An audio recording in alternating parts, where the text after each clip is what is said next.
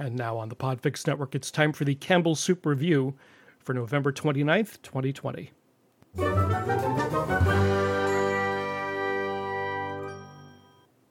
And here's the official description of today's soup from Campbell's.com.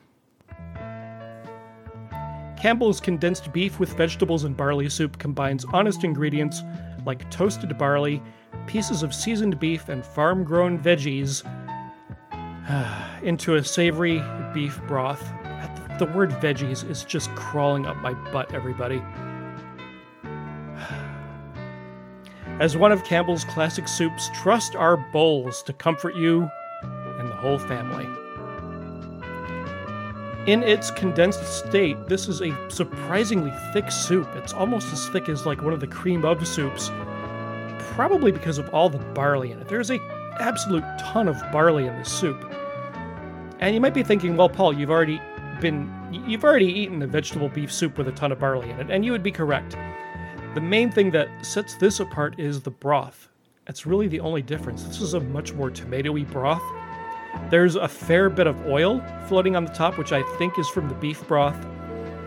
The barley, there's a lot of it. It's fairly mushy, and the barley and the vegetables taste the same. They all kind of have that brownish red hue to them as a result of maybe steeping in that beef and tomato broth. There are a fair bit of beef chunks that are a little bit chewier than in the other soups where where they are. I don't know why that is.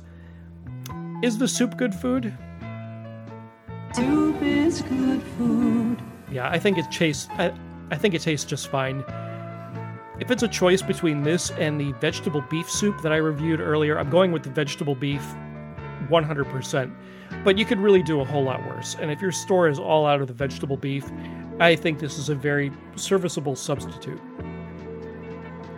Well, join me again tomorrow for the conclusion of the Campbell Soup Review. I will be reviewing New England clam chowder. And I'm going to give you my overall thoughts on the variety of Campbell's condensed soups that I tried. And on behalf of all of us here at the Podfix Network, this is Paul Chomo wishing you a very good night.